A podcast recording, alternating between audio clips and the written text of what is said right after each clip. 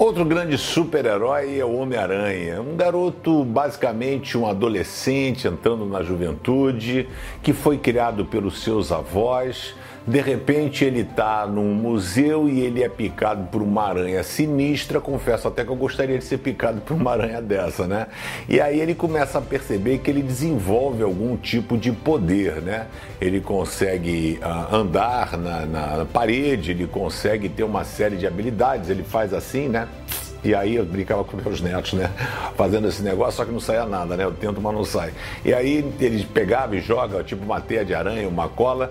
E ele mostra um coração muito bom, né? Ele é um garoto muito bom, ele é um garoto perseverante, ele tenta sempre fazer o bem, ele não desiste de fazer o bem em cenas como a que está atrás de mim, ele tenta segurar aqui é, o, o trem, ele tenta segurar o barco, ele tenta ajudar as pessoas, mas ele também é aquele estilo garotão, ele às vezes ele usa o, o negócio dele para alguma malandragem, alguma brincadeira, né? Me lembro até num dos Homens da Aranha, o beijo que ele dá na menina, né? Ele vem pendurado de cabeça para baixo assim e aparece na frente dela, mostrando bem esse lado garotão, né? E a Bíblia diz para você, jovem, que você pode ser igual Homem-Aranha. Calma, não é ficar jogando, é, cuspindo teia de aranha nos outros, mas você curtir a sua mocidade, como passa essa impressão quando a gente vê o filme. Eclesiastes 9 é, 11, verso 9, diz assim: Jovem, aproveite a sua mocidade e seja feliz enquanto é moço. Faça tudo o que quiser e siga os desejos do seu coração, né? Homem-Aranha era assim, né? Perseverante e tal, mas lembre de uma coisa: Deus o julgará por tudo o que você fizer.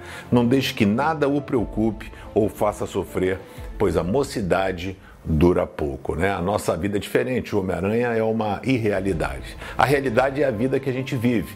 E você, como jovem, você não precisa ser um, um, um ET, um ranzinza, porque você é crente. Você pode curtir a sua juventude. O texto diz: curte a mocidade, curte o momento, mas curta com sabedoria.